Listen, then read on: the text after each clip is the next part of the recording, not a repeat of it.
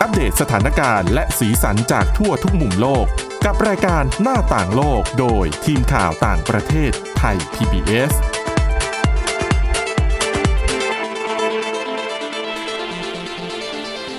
ต้อนรับคุณผู้ฟังสู่รายการหน้าต่างโลกนะครับ วันนี้กลับมาพบกันอีกแล้วกับผมพงศธรสุขพงศ์คุณกรีนจิรวัตรมาสุข แล้ววันนี้มี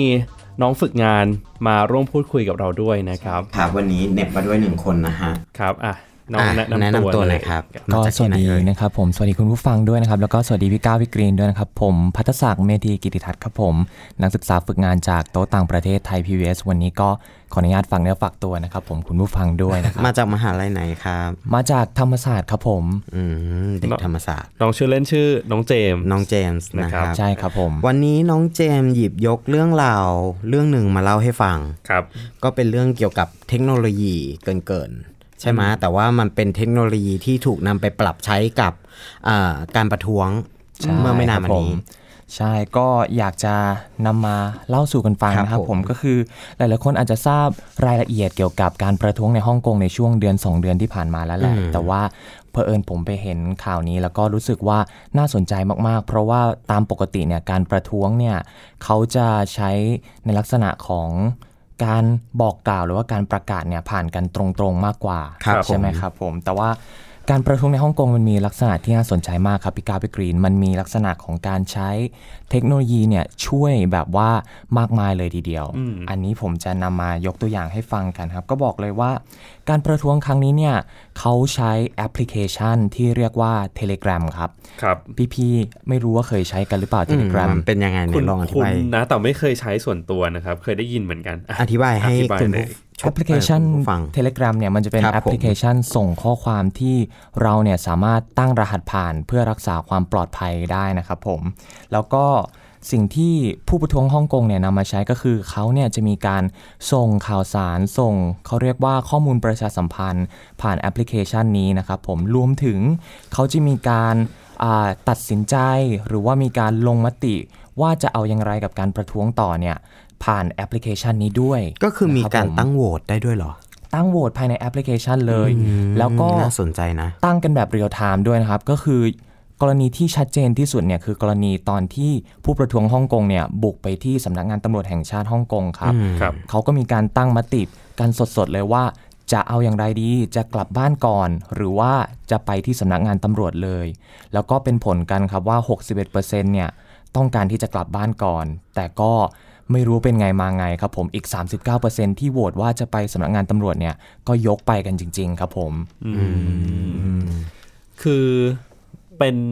อีกแอปพลิเคชันหนึ่งที่ใช้ อ่า ในการสื่อสารกัน คือคือส่วนตัวพี่ได้ยินมาว่าในช่วงของการประท้วงเนี่ยหลาย ๆ คนเขาก็งดใช้สื่อสังคมออนไลน์ไปเหมือนกันนะ ใช่ครับ เอ ผ อ ม แต่ เพราะ ว่า ว่ามันก็ต่อเนื่องกับเรื่องของการสืบสาวตัว ว่า ใช่ ใครเป็นผู้เข้าร่วมการประท้วง ใช่คือ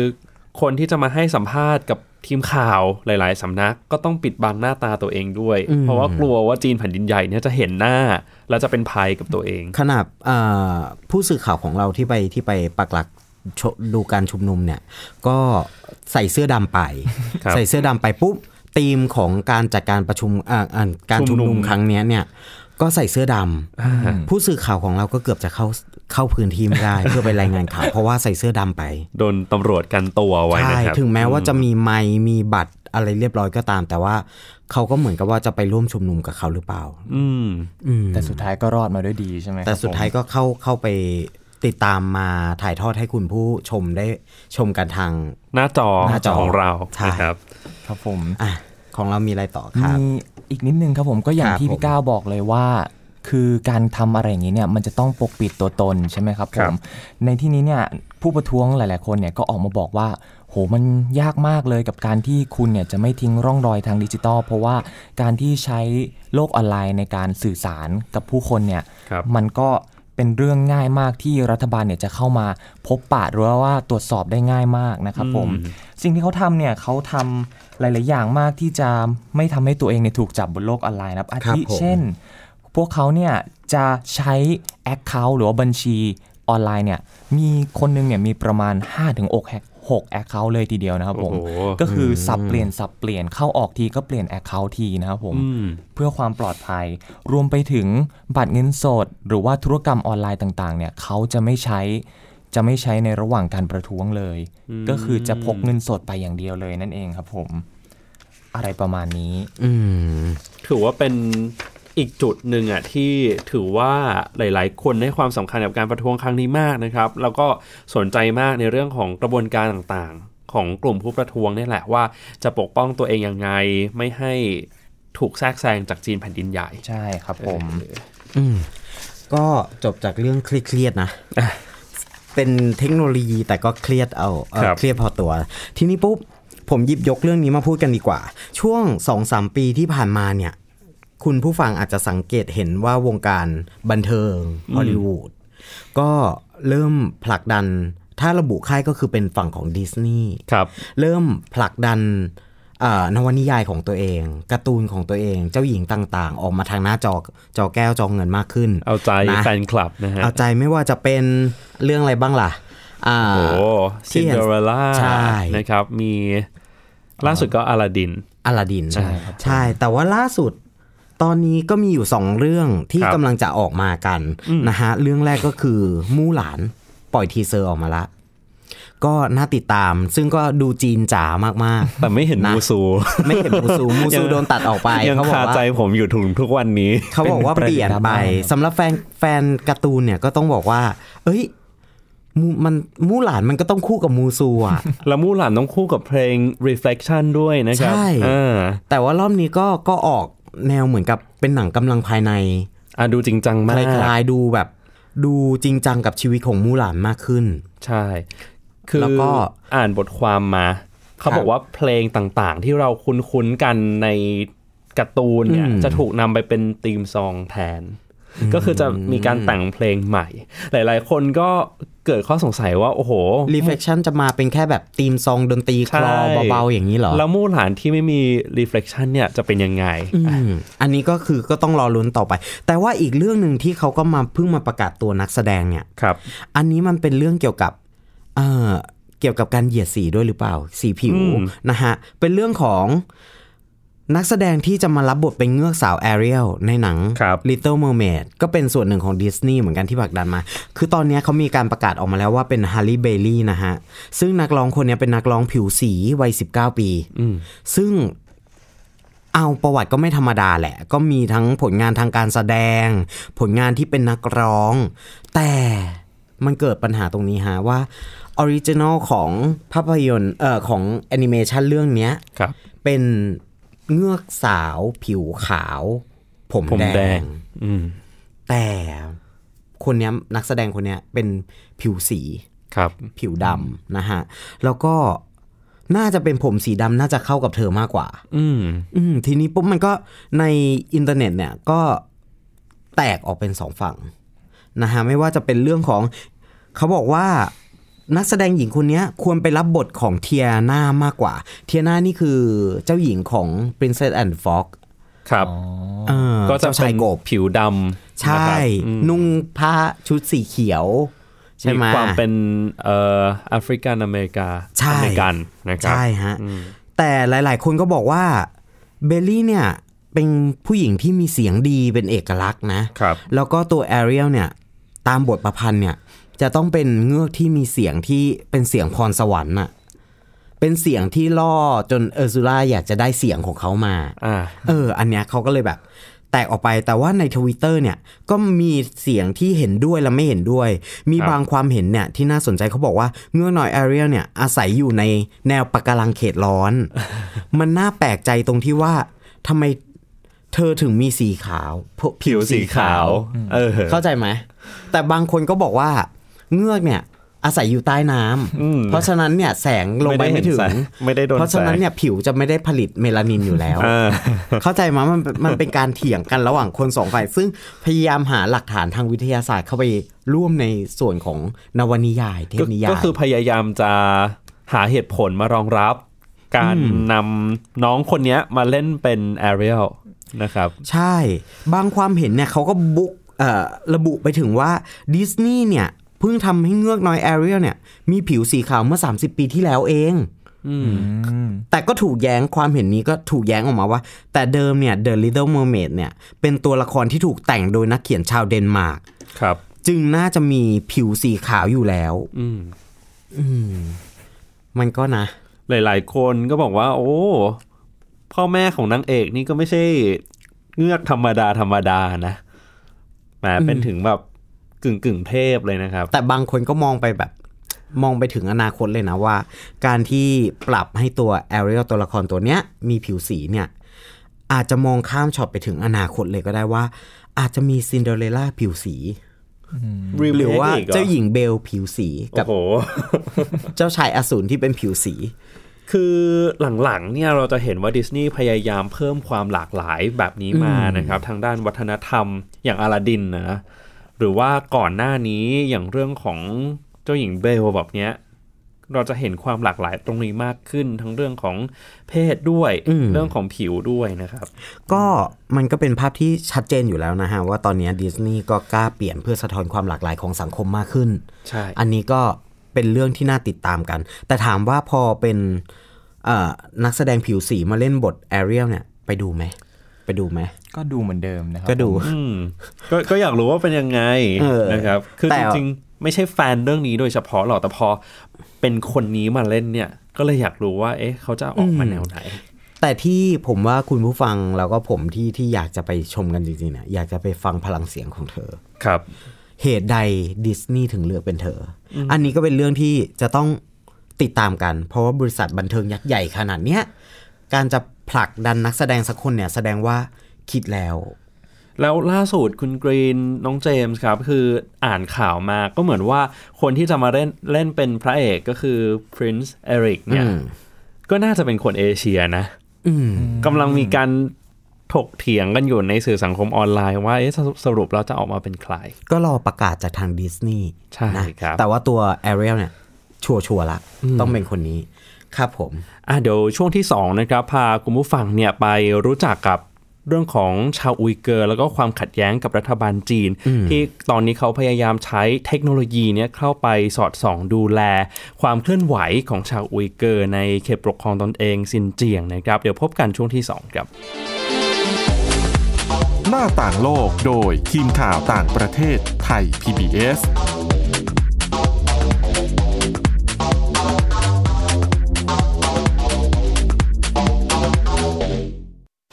อยู่ที่ไหนก็ติดตามเราได้ทุกที่ ผ่านช่องทางออนไลน์จากไทย PBS Digital Radio ทั้ง Facebook Twitter Instagram และ YouTube Search คำว่าไทย PBS Radio แล้วกดไลค์หรือ Subscribe แล้วค่อยแชร์กับคอนเทนต์ดี ๆ ที่ไม่อยากให้คุณพลาดอ้อเรามีให้คุณฟังผ่านพอดแคสต์แล้วนะ โรงเรียนเลิกแล้วกลับบ้านพร้อมกับรายการ Kids Hours โดยวัญญาชยโย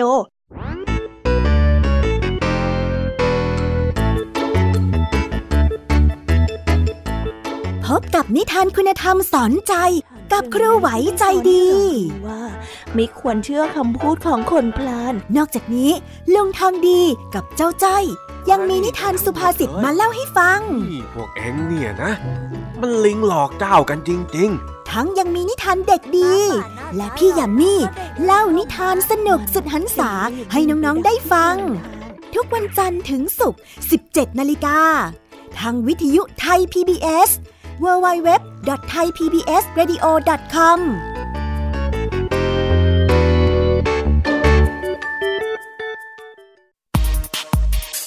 เพราะวิทยาศาสตร์อยู่รอบตัวเรา มีเรื่องราวให้ค้นหาอีกมากมาย เทคโนโลยีใหม่ๆ เกิดขึ้นรวดเร็ว ทำให้เราต้องก้าวตามให้ทัน อัปเดตเรื่องราววิทยาศาสตร์ เทคโนโลยี และนวัตกรรม ที่จะทำให้คุณทันโลก กับรายการ s ซ e n t e c h ทุกวันจันทร์ถึงวันศุกร์ เวลา 11นาฬิกา30 นาที ทางไทย PBS Digital Radio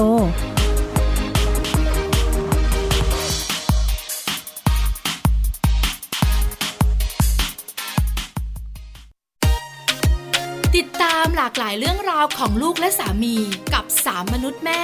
นิธิดาแสงสิงแก้ว ปาริตามีซัพย์ และสัสิธรสินพักดี ในรายการมัมแอนเมาส์ทุกวันจันทร์ถึงวันศุกร์เวลา 8นาฬิกาถึง 9นาฬิกาทางไทย PBS ดิจิตอล Radio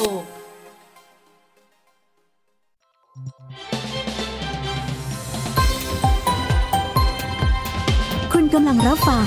ไทย PBS ดิจิทัล Radio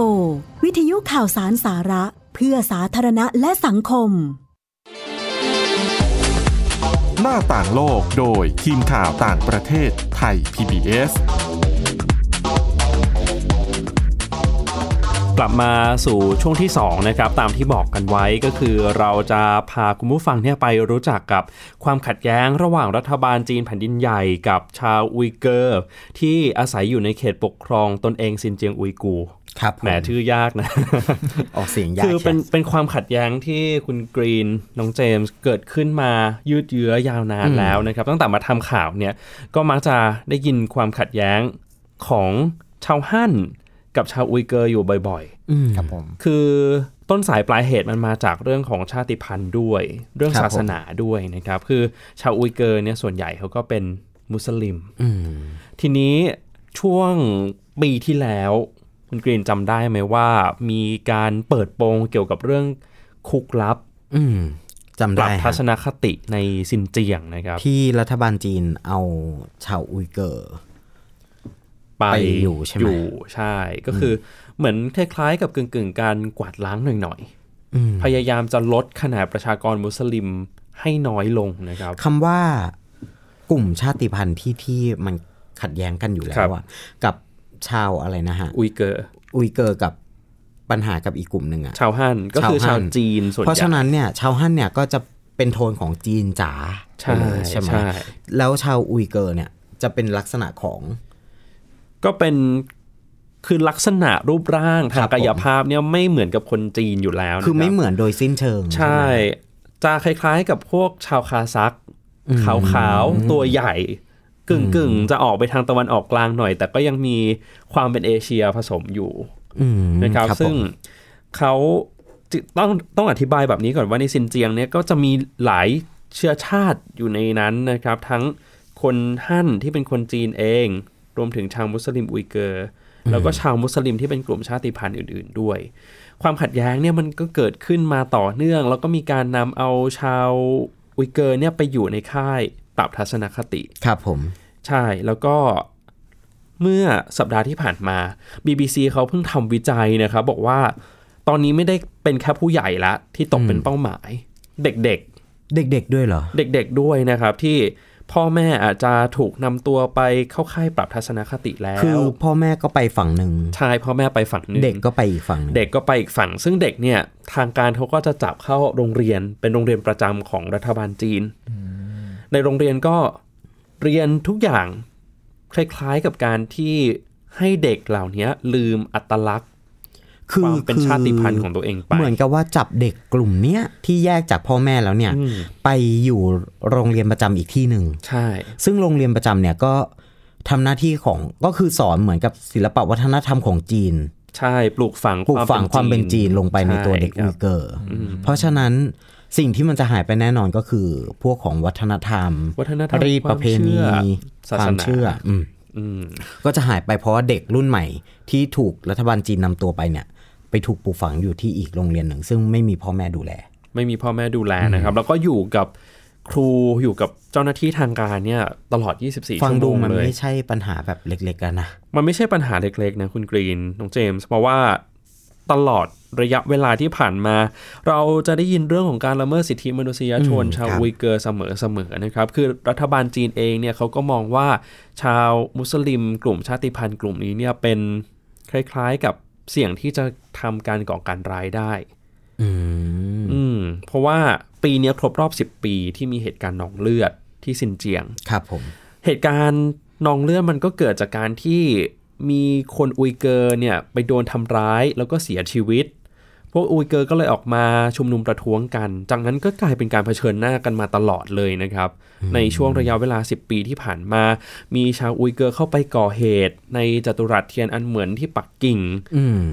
ไปแทงคนแบบนี้ ก็ยิ่งทำให้คนรัฐบาลจีนเนี่ยไม่ไว้ใจ แล้วพอสีจิ้นผิงขึ้นมา ก็ยิ่งใช้นโยบายที่ค่อนข้างแข็งกร้าวกับอุยเกอร์มากขึ้นด้วย เรื่องเทคโนโลยีเราก็มักจะได้ยินว่าจีนเนี่ยเขาเป็นพี่ใหญ่เรื่อง AI ปัญญาประดิษฐ์นะครับ ผม เขาก็ใช้ปัญญาประดิษฐ์แบบเนี้ยไปสอดส่องดูแลความเคลื่อนไหว ใช่ อุยเกอร์เหมือนกัน ใช่ข่าวเดียวกันกับที่เอ่อมีการติดตั้ง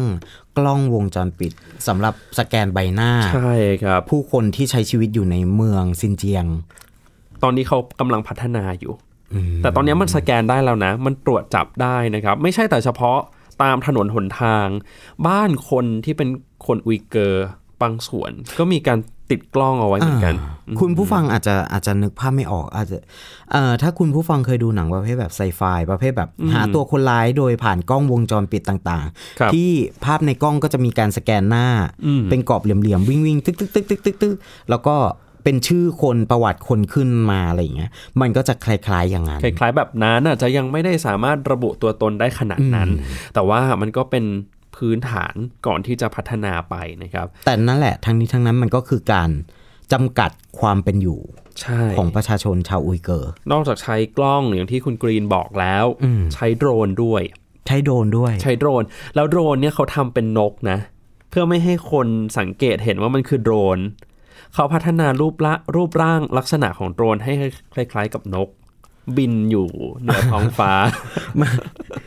มันเหมือนภาพยนตร์ก็ไปทุกที เหมือนหนังเข้าไปดู อ่า ทีแล้วครับ ตอนนี้ ครับผม แล้วถามว่า เอ๊ะทำไมเขาถึงพยายามดูแลขนาดนี้คือปัจจัยอะที่ผมพูดไปก็คือเรื่องความขัดแย้งมาแต่ไหนแต่ไรแล้วนะครับ อีกเรื่องหนึ่งคือต้องเข้าใจก่อนว่าซินเจียงเนี่ยมันอุดมสมบูรณ์มาก อืม มันมีทั้งทรัพยากรธรรมชาติ มีทั้งน้ำมัน แล้วมันยังเป็นทางผ่านของโครงการ BRI อืม หนึ่งแถบหนึ่งเส้นทางของจีน ในเส้นทางสายใหม่ศตวรรษที่ 21 ด้วย บังเอิญไปตัดผ่านอีก เข้าใจว่าจีนเนี่ยตั้งใจจะตัดผ่านด้วย นะครับ คือเป็นพื้นที่ทำเงินมาก เพราะฉะนั้นจีนเนี่ยไม่อยากไม่อยากจะเสียพื้นที่ตรงนี้ไปอยู่แล้ว ถ้าให้คนในนี้ปกครองกันเอง แล้วมีโอกาสที่จะแยกตัวเนี่ย ครับผม ถือถือว่าจีนอาจจะเสียโอกาสหลาย ๆ อย่าง ไปจีนก็เลยต้องพยายามเข้าไปควบคุมพื้นที่ตรงนี้ให้มากขึ้นนะ อืม ซึ่งล่าสุดคุณกรีนจำได้ไหมมีการผลิตแอปพลิเคชันขึ้นมาสำหรับคนที่จะเดินทางเข้าไปในสินเจียง เป็นนักท่องเที่ยวนะครับ อันนี้ใช้เฉพาะคนที่เดินทางผ่านทางพรมแดนของคีร์กิสถาน เป็นแอปพลิเคชันเรียกว่าเฟิงช่ายคือสมมติว่าคุณกรีนกับน้องเจมส์ไปถึงด่านตรวจคนเข้าเมืองแล้ว เจ้าหน้าที่เขาก็จะเอาโทรศัพท์เนี่ยไปตรวจใครใช้ Android เขาก็จะติดตั้งแอปพลิเคชันนี้ปุ๊บ เจ้าหน้าที่ก็จะมองเห็นเลยว่า เรามีความเคลื่อนไหวยังไงบ้าง เราสนับสนุนกลุ่มก่อการร้ายหรือเปล่า เราได้รับข้อความอะไรจากกลุ่มก่อการร้ายไหม อืม เราอ่านบทความอะไรที่มันเป็นปฏิปักษ์ต่อรัฐบาลจีนหรือเปล่า ซึ่งเรื่องนี้กำลังกังวลอย่างมาก อืม ในหนึ่งก็เป็นเรื่องของความปลอดภัย อืม แต่อีกในหนึ่งก็เป็นเรื่องของการละเมิดสิทธิส่วนบุคคลหรือเปล่า ใช่ มีคำถามเหมือนกันว่านี่มันก้าวล่วงพื้นที่ส่วนตัวของปัจเจกบุคคลมากเกินไปหรือเปล่านะครับ อืม อืม ครับผม ก็เป็นคำถามแล้วก็เป็นเรื่องที่ทำให้รัฐบาลจีนถูกวิพากษ์วิจารณ์อีกนั่นแหละ เรื่องนี้ก็คงต้องติดตามกันไปยาวๆอ่ะเนาะ ต้องรอดูกันไปยาวๆนะครับว่าจะมีอะไรเกิดขึ้นในอนาคต เพราะว่าแน่นอนความขัดแย้งครั้งเนี้ยมันยืดเยื้ออยู่แล้วแหละ ยิ่งจีนกำลังจะผลักดัน BRI ให้มันประสบความสำเร็จ ย้อนกลับไปสู่การทำเส้นทางสายไหมให้เชื่อมไปถึงยุโรปแบบเนี้ยชินเจียงก็คงต้องตกเป็นเป้าในการควบคุมอย่างเข้มงวดมากขึ้นเรื่อยๆด้วย ตอนนี้ที่ฟันธงได้แน่นอนก็คือจีนไม่ถอยหรอก จีนไม่ถอยอยู่แล้วครับ เพ โดย ราะ เฉ ว่า พาะ ผลประโยชน์มันสูง ผลประโยชน์สูงมาก แล้วโดยเฉพาะสีจิ้นผิงเองก็ดูท่าจะมีทีท่าที่แข็งกร้าวกว่าประธานาธิบดีคนก่อนๆด้วย อืม แล้วแล้วชาวจีนที่อยู่อย่างนั้นล่ะ ก็เขา เขา เนี่ย ไม่พอใจอยู่แล้ว ไม่ ก็เลย พอ ส ใจ นับ อยู่ สนุ แล้ว น ใช่คือชาวจีนเนี่ยก็คือเกิดจากการที่รัฐบาลกลางเนี่ย อืม ขนเข้าไปอยู่ อ๋อ ขนเข้าไปอยู่ในซินเจียง แล้วก็ไปแย่งงานแย่งอาชีพของชาวอุยเกอร์เขา นั่นก็เป็นอีกสาเหตุหนึ่งที่ชาวอุยเกอร์ก็ไม่พอใจเหมือนกันอืมเห็นไหมครับว่าความขัดแย้งมันซับซ้อนมาก ทีเดียวนะครับ ครับผม เอาละครับคุณผู้ฟังครับหมดเวลาแล้วนี่เป็นเรื่องราวที่เรามานำมาฝากกันในวันนี้ วันนี้คุณกรีนจิราวัตรมาสุขนะครับ ผมก้าวพงศธรสุขพงศ์แล้วก็น้องเจมส์น้องฝึกงานของเราลาคุณผู้ฟังไปก่อน สวัสดีครับ สวัสดี สวัสดีค ครั รับ บ ติดตามรับฟังรายการย้อนหลังได้ที่เว็บไซต์และแอปพลิเคชันไทย PBS Radio ไทย PBS ดิจิทัล Radio วิทยุข่าวสารสาระ เพื่อสาธารณะและสังคม